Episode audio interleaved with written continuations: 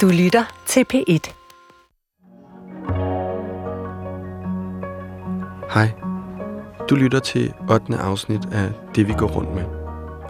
Og lige nu er jeg ankommet til Hvide Sande, hvor jeg skal mødes med fotografen Fryd Frydendal, der efter flere år i New York har byttet sit kunstnerliv ud for at vende hjem til Danmark.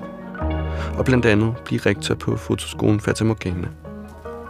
Øh, Fryd, vil du prøve at sige, hvor vi er? Ja, vi er i øh, Hvide Sande. I har lige parkeret bilen lige ved siden af min nabo, Kåre Ingeline. Og nu øh, går vi øh, mod sydsiden af byen. Og så vil jeg øh, snakke med dig og vise dig lidt af, hvor jeg er fra, tænker jeg.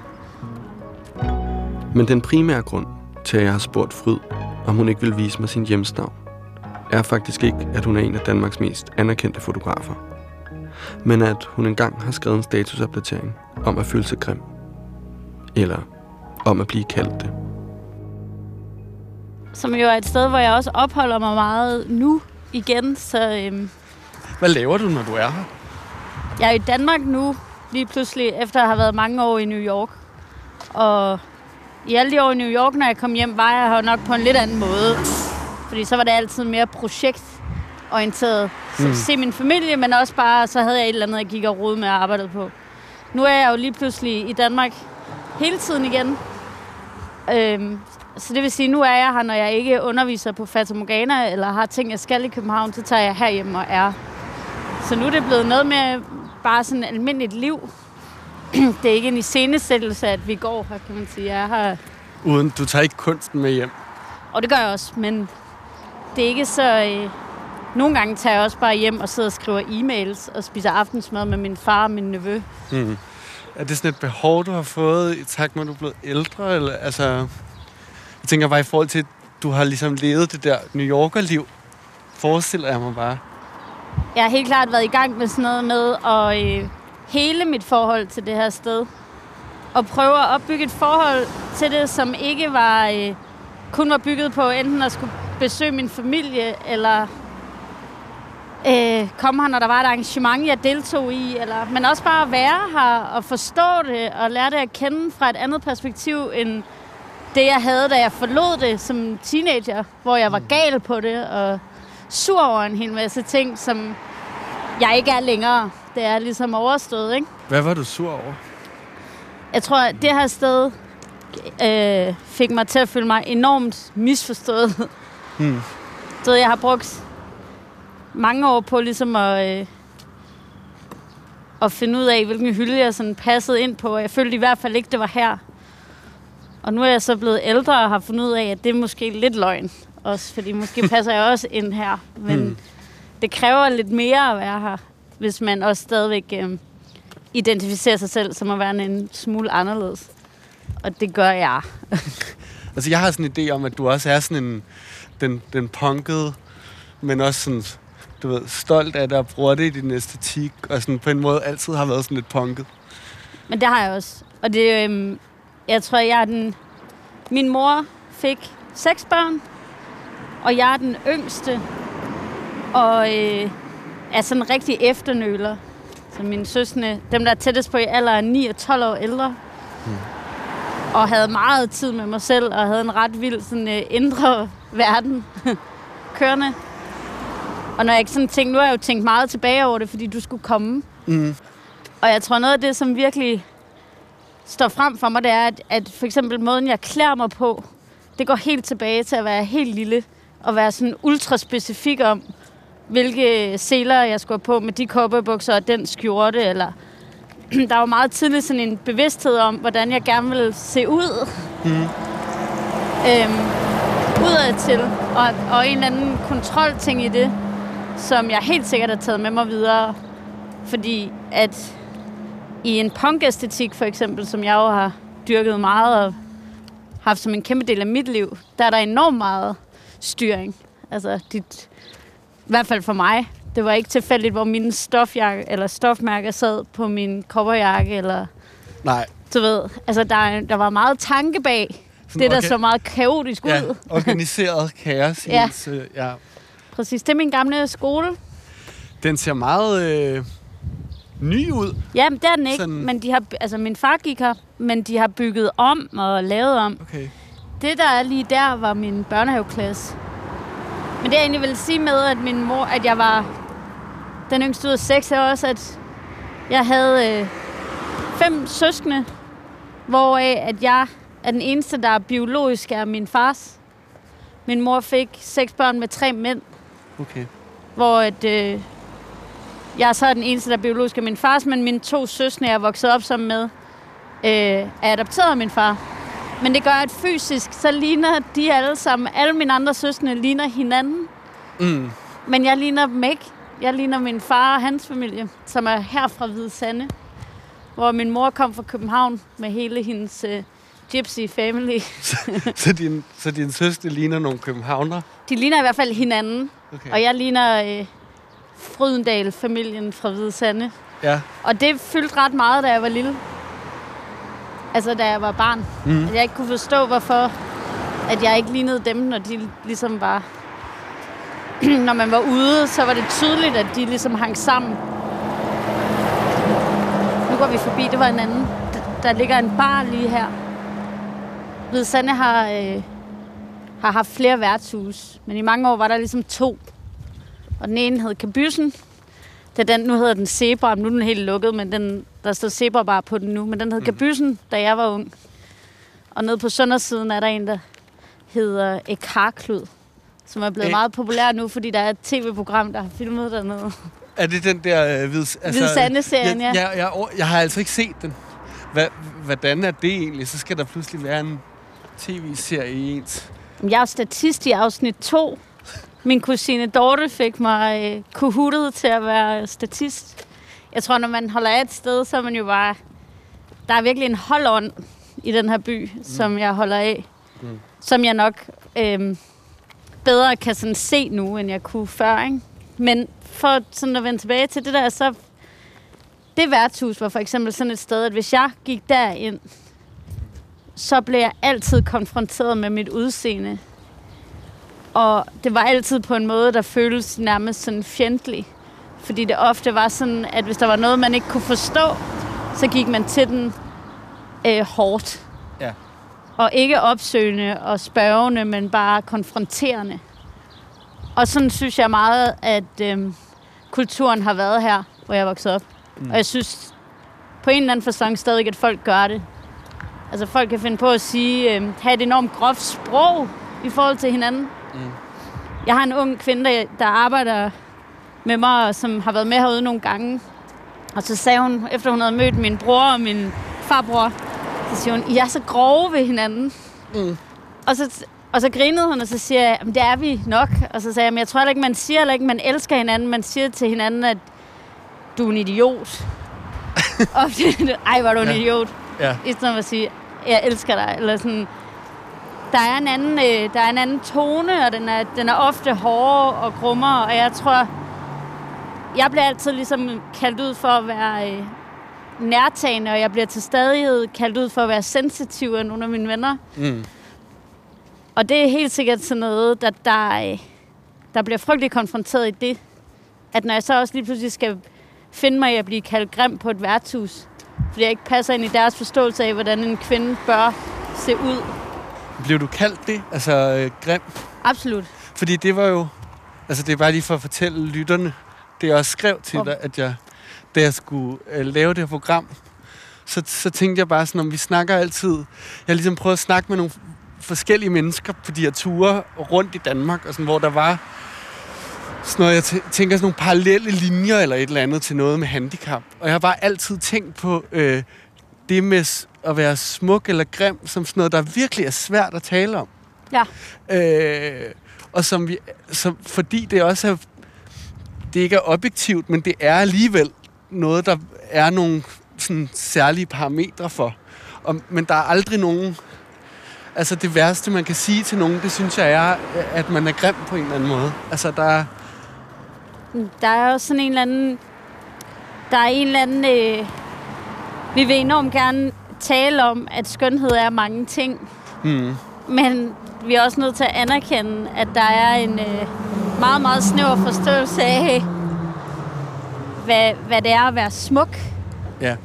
Og det, og det er, øh, det er svært at udfordre også, ligesom det er svært at udfordre det andet.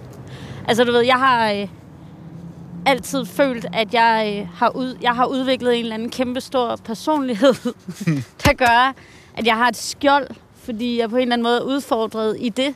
Mm. Og det føler jeg, at jeg er. Det føler jeg stadig, jeg er. Det er ikke noget, jeg tænker over hver dag, men det fylder stadigvæk. Men så tror jeg ligesom, at jeg langsomt har opbygget den her personlighed, der gør, at jeg kan charmere folk ret hurtigt, hvis jeg vil.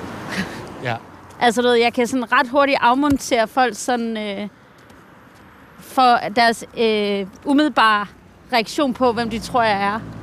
Så når folk først ser mig, får jeg rigtig sit. Nu er jeg jo også... Jeg har haft piercinger i hele ansigtet, jeg har tatoveringer og sådan noget. Og det gør jo tit, at folk sådan har en, en reaktion på, at når de først har mødt mig, så siger de, Nå, men du er faktisk meget sød, eller du ved, at, at jeg overrasker dem. Ja. Hvor jeg sådan lidt, Nå, men ja, hvorfor skulle jeg ikke være det? Eller sådan, Jeg smiler og griner bare fordi, at jeg føler, at det, er det, altså, det er et til et. ja, De, de ting, jeg tit har oplevet, især som ung. Ikke? ja. Men du er da, du er da sjov, eller Ja, ja, du er du- da helt frisk på livet. og så, altså, hvor, hvor, hvor man ikke ved, hvad man skal sige, fordi ligesom, hvad havde du Hvad har du regnet regnet med? med, eller- Ja.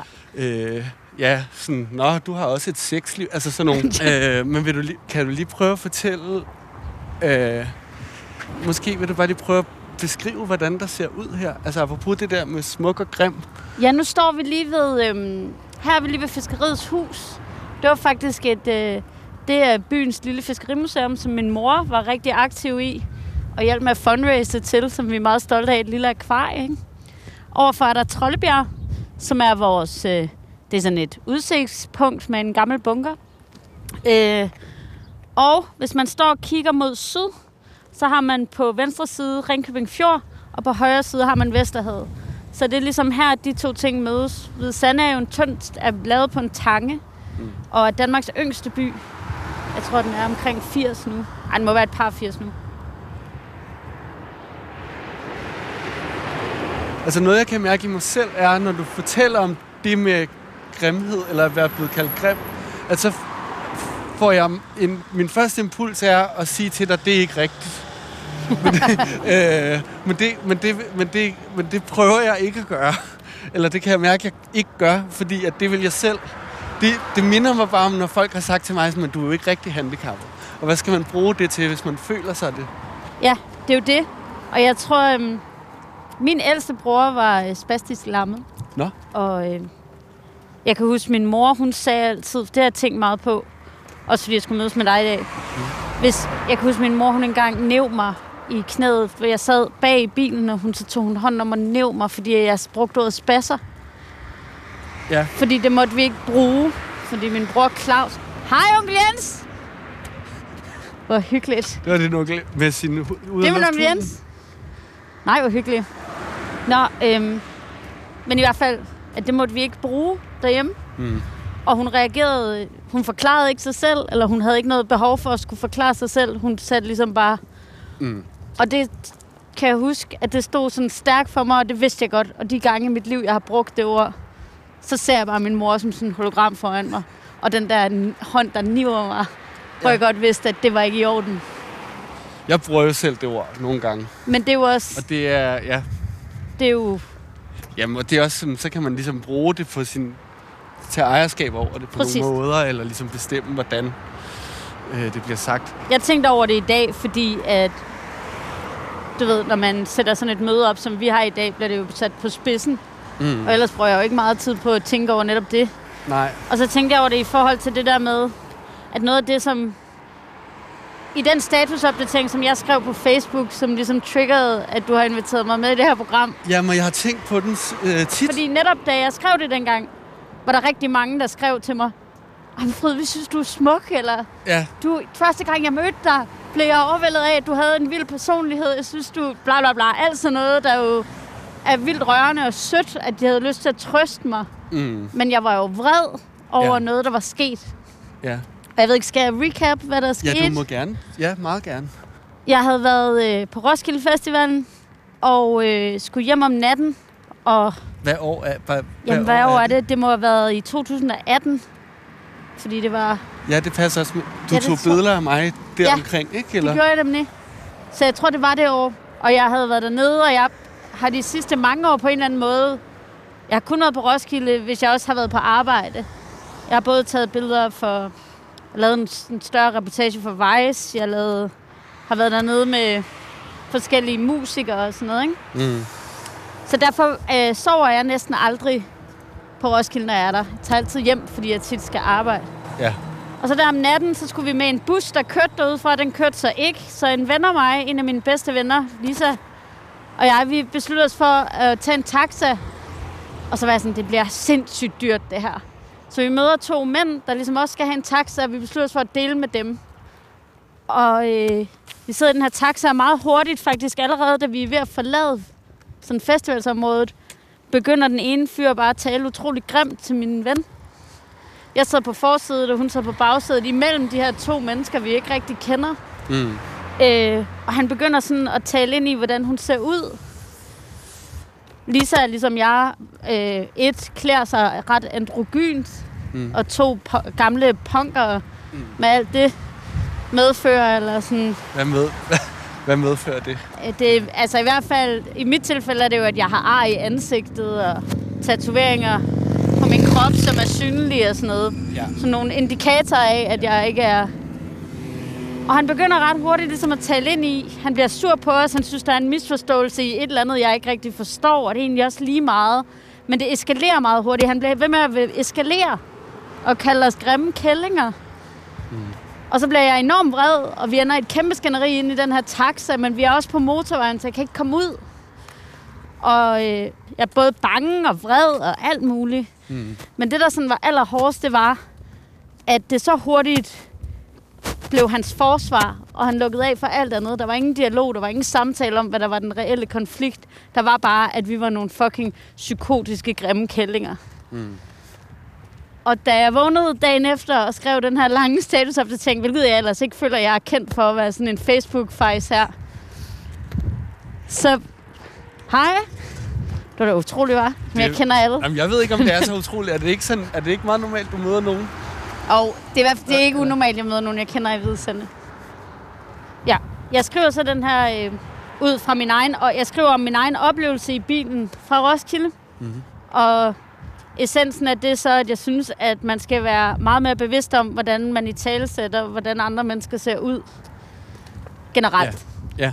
Og at jeg synes, man skal være meget påpasselig på, hvornår man overhovedet øh, påtaler det hos mennesker, fordi man ikke ved, hvad der i virkeligheden foregår hos dem. Mm. Noget, der på en eller anden måde burde være utrolig basic. Ja, når du siger det, så lyder det som sådan noget, øh, en børnehaveklasselærer fortæller nogle børn, Yes. når man møder ind. Sådan, prøv at være søde ved hinanden og Netop. tænke over, hvad...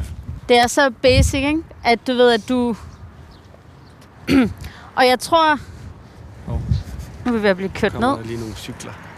Vi skal også krydse over her Ja. på et tidspunkt. Det er faktisk værd, at vi skal gå tilbage og tage fodgængeren. Ja, lad os gøre det. Ja. Over mod EDC-bygningen. Så selvom at jeg ikke kan fortælle jer øh, lige præcis, hvad det var, der stod i, så var det i hvert fald Mm. mm. en opdatering, der fik rigtig mange mennesker til at række ud. Og jeg er på en eller anden måde gennem årene i de år, der er kommet efter, blevet spurgt om det mange gange. For den har åbenbart sat sig mere hos folk, end jeg troede. Altså, øhm, det fik mig til at tænke på sådan noget med skønhedsidealer i forhold til måske at være kvinde og være handicappet. Du ved, apropos det med sådan, om man går smukt for eksempel, ikke? Og alle har en form for gang, men, men øh, jeg er glad for, at jeg ikke har været en, der skulle gå i høje hæle. Eller, Ja. øh, og jeg tror, at, at hvis jeg havde været en kvinde, det bliver sådan noget dårligt spekulativt noget, ikke? Men så tror jeg, så havde jeg måske valgt ligesom at gå meget kontra på et eller andet. Fordi jeg, jeg ville aldrig kunne leve op til det Men det tror jeg også, skønhedsideal. det forstår jeg så godt. Altså, jeg tror helt sikkert, at min... Før jeg begyndte at klæde mig sådan mere øh, flippet og så punket, så gik jeg i skatertøj. Ja. Og, altså, som Hvor er vi var- på vej hen? Nå jo.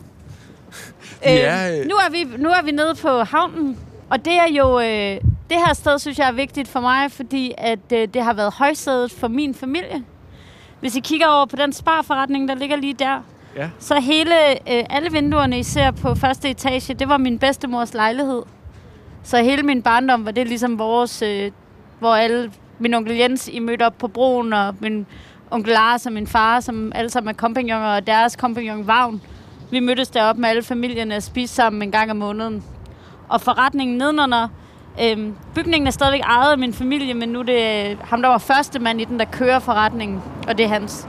Men øh, indtil det meste af mit liv var det vores forretning, og det var min bedstefar, der startede købmandsforretningen. Min bedstemor fortalte altid, deroppe på hjørnet, hvor hun havde altan, hun forsøgte altid at fodre fugle, men der kom kun havmåger, ikke? Ja. altså, du ved, hun ville gerne fodre, så om ved os kom der gråsbue, men det kunne hun ikke få. Så hun havde en øh, havmåge, der hed Mester Jakob, som kom, som hun fodrede hver dag. Så troede vi ikke på, at det var den samme, så vi spraymalede øh, en prik på den, og det var den samme. Så hver dag, så kom der den her forbandede havmåge og hang ud op på Altså, en Altanen. kælemåge. en kælemåge. Den var så nøgen. Den havde sådan en spiral, øh, spiraløjne, ikke? Men det er jo... Ja, så, så, så derfor er det her område hernede ret vigtigt for min familie, mm. og også for mig. Her, skal vi herind? Jeg tænkte, at Ja, det er hyggeligt. Jeg vil I synes... ikke have en kop kaffe her? Jo, det synes jeg er rigtig hyggeligt. Øh, og måske også noget at spise, hvis man kan. Det kan man godt.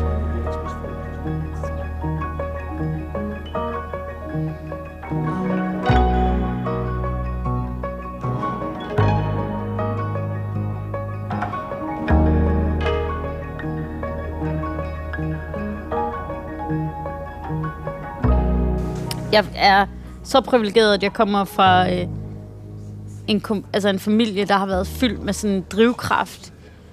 Altså min mor øh, var en vild mor og reklametegner og flyttede sit liv fra København til Hvide Sande, da hun mødte min far, som er lokal forretningsmand og Vestjyllands øh, matador boss på en eller anden måde. Eller sådan. Så ved jeg, jeg har 100 kusiner, der laver alle mulige vilde ting, og præster, og du ved, alt, alt, der, er sådan, der er masser af energi, og fælles for os alle sammen er, at vi har en sindssyg arbejdsmoral, og vi vil et eller andet. Mm. Og det er jo det, jeg også er opdraget i. Så alle de her andre ting i kombination med det, gør jo, at jeg kan noget. Mm. Eller jeg har en energi, der kan noget. Mm. Og det er der, hvor jeg tænker, der, det, det føler jeg mig virkelig sådan heldig for at have fået med. Men jeg tror, mange af de andre ting, som når vi sidder og har den her samtale, kommer også til, det taler jo direkte ind i, at jeg vil heller ikke... Øhm, når jeg fortæller om nevøarbejdet, som jeg jo har lavet, på, fordi min søster døde, da jeg var meget ung, mm. og derfor har øh, taget billeder af mine nevøer igennem 15 år. Ja, da, jeg- og det, er det, altså, da du sagde det der med, at du har mistet meget, du mener ikke sådan, det er ikke på et abstrakt. Nej, Det- ja, de er fysisk konkret. væk. Det er mennesker, der er væk. Ja. Det er søskende, der er væk. Det er min mor, der er væk. Det er venner, der er væk. Der har været mange dødsfald mm. på kort tid. Og øh, så bliver det jo også altid sådan meget vigtigt at sige, men jeg kan jo slet ikke forestille mig, hvordan mit liv ville være, hvis det ikke var, som det var nu. Jeg har et, et super tæt forhold til de her to drenge, der var min søsters børn, som jeg ikke ville have haft på samme måde, hvis hun havde levet, eller min mor havde levet. Og det kan give mig en helt anden, sådan, øh, sende mig på en helt anden rejse en gang imellem, når jeg begynder at tænke på det. Mm. For jeg føler mig, jeg vil jo ikke have det anderledes. Jeg elsker, at jeg har så nær en relation med dem. Og på den anden side vil jeg jo snap ønske, at de der mennesker, jeg mangler hver dag, var her. Ja. Men det er sådan et kompleks, som man lever i, og det synes jeg er spændende. Mm. Og man er nødt til, tror jeg, når man er i en, en situation på den måde, kunne vende det om til det. Men jeg... altså, jeg har også svært ved... Men, ej, hvor dejligt. Hold da op. Rigt, perfekt skum og rigtig flot. Det er virkelig flot. Tak skal du have. Og så er det virkelig, det er virkelig øh, en flot hårfarve. Så flot. Det er meget apropos det, vi snakker om på en Ja. eller anden måde. Ja, ja. Hvis man havde haft den hårfarve i, ja hvad, i halv- slut 90'erne her, ville det ikke bare blive set som en flot hårfarve. Hedder den egentlig noget? Altså, er den lyserød? Hedder den sådan en... Den er fuchsia, den der, tror jeg. Ah, ja, okay. Jeg tænkte nok, du vil, altså du er jo rektor for Fata Morgana. Du er måske, øh, i hvert fald sådan, som jeg tænker dig, er du nok den, en af de mest hypede kunstfotograf, altså som er kunstfotograf. Og øh, altså, så kender jeg dig også fra, jeg tænker, at du har været med til på en eller anden måde at skabe øh, møs, som du er venner med, bare ikke, men skabe en visuel profil, eller sådan være en, en, en del af det på en måde. Mm. Øh, også sammen med, hvad hedder, Nurse the Universe. Ja. Ikke? Altså, at jeg føler også, I sådan et hold, der ligesom Absolut, og jeg tror lige præcis, de to, du nævner der, de to kunstnere, elsker jo at arbejde sammen med, fordi at de jo også arbejder i noget, noget grimt og noget smukt på en gang. Mm. De er begge to enormt insisterende på, at det ikke må blive for poleret, og derfor er det meget autentisk og meget ægte. Det er også ord, der bliver brugt om dem hele tiden. Mm. I hvert fald, hvis man taler om Karen, altså om Mø. Mm. Det er altid, at hun er sådan rå og autentisk, og hun fucker op, og hun siger fuck, og hun falder. Og hun, altså, du ved, Ja, ja, ja. der er sådan noget upoleret over hende, der gør, at folk kan sådan sætte sig ind i hende på en eller anden måde, og gøre hende øh, tilgængelig. Og det tror jeg også, det tror jeg er min fordel, det tror jeg også er din fordel, som jeg møder dig og forstår dig. Mm. Øhm, ja, og så tror jeg bare min, sådan, min egen, jeg tror fordi, at jeg, altså i hvert fald i det at vokse op sådan et sted her, hvor man bliver konfronteret ret hårdt, når man ikke er sådan en konventionel skønhed, eller sådan, så er det, øh, så har jeg også været enormt optaget af, hvad det var. Jeg har altid læst enormt mange modeblade. Jeg kan huske, at jeg købte Eurowoman trofast, da det først kom ud. Jeg tror, jeg har det første Eurowoman, hvor jeg ikke var særlig gammel. Altså, hvor, mm. Fordi vi havde supermarkedet hernede, så fik vi lov til at vælge et blad, når de udkom. Alle sammen derhjemme. Altså for, i, sådan, i familien? Ja, Okay. så måtte man vælge et hver. Så i mange år så fik jeg et andet sandblad, ikke? Så blev mm. det til Eurowoman, da det begyndte at komme. Altså, jeg har altid været inter- altså, interesseret i at kigge på det. Ja. Og i, hvad er det? Og hvorfor er det? Og hvorfor er det, at det er hende, der både er øh, blog, sundhedsblogger og DJ og stylist, der altid bliver interviewet i Elle? Hvorfor er det ikke mig? Mm. Jeg er da også en kvinde på samme alder, som også er ude i en kulturel sfære, men jeg bliver ikke spurgt. Mm. Øhm, hvorfor det? Nå, men det er fordi, der stadig er nogle skønhedsidealer, der taler ind i, hvad det gode liv ser ud som om, og hvordan den flotte krop, det flotte ansigt, den bla bla bla. Jamen, jamen præcis. Altså, jeg, og jeg tror, det er det, der på en eller anden måde... Altså, som jeg også synes er spændende ved at snakke om det der med grimt og smukt, fordi det, at det er jo at det er et reelt handicap at være at blive set som mindre pæn, eller blive... For, for, og det, alle statistikker siger det jo bare. Altså Ja. sådan, du får, du får mere løn, hvis du er pæn og sådan noget, ikke? Og der, at du får nogle andre muligheder. Det er også den, den erfaring, jeg ligesom er begyndt at have, jo mere voksen jeg er blevet, at jeg kan mærke sådan om 50 procent af, af nogle af de her ting er noget med mit handicap, og 50 procent af det er altså bare sådan, hvordan du ved, ting er bygget. Ja, men jeg kan huske, da min mor fyldte 60, købte jeg også selv en kjole i H&M, kan jeg huske. Og det var, der var jeg virkelig punk i min æstetik. Men havde ligesom tænkt, nu skulle vi til... Min mor holdt den her store fest, og mm. min mor var... Øh, det var lige år inden hun døde, og hun var ret syg med kræft. Så jeg ville ligesom også gerne glæde hende, når ligesom kom. Og min ven Halvdan skulle med mig til den her fest, og han havde taget, købt sådan et Bordeaux jakkesæt i en genbrud på Amager. Og vi kom ligesom, nu skulle vi være ordentlige, ikke? Og så står jeg ude på badeværelset og har taget den her kjole på, og så begynder jeg bare at græde. Og sådan, og sådan hyperventilere kan slet ikke sådan være i den, indtil min mor kommer og siger, du tager nu bare nogle bukser på, jeg er da ligeglad. Altså fordi du simpelthen havde det ubehageligt. Jeg havde det simpelthen så skidt i den der kjole. Og det er sådan... Ja, det er svært. Og jeg kan ikke sådan pinpointe præcis, hvor det kommer fra, men jeg ved, at det har været en kamp lang tid, ikke? Og nu har jeg jo bare affundet mig med det, og er ligeglad med det, og jeg begynder ikke at sådan forsvare, hvorfor jeg altid har de samme sko på. Eller. Men jeg synes, det er hårdt, at folk, øh, folk bruger så meget energi på at tale ind i, hvordan andre mennesker ser ud. Og jeg, og jeg tror, folk glemmer, hvad, hvad det kan gøre ved den, der sidder i den anden ende af det.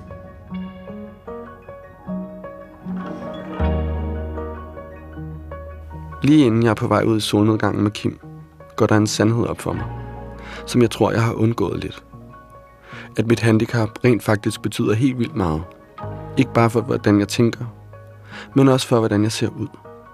Hvilket hænger sammen med, hvilke roller jeg har følt var tilgængelige måske. Og her i ligger også en anden sandhed. At jeg egentlig elsker, hvordan jeg ser ud, og at jeg ikke vil bytte det for noget.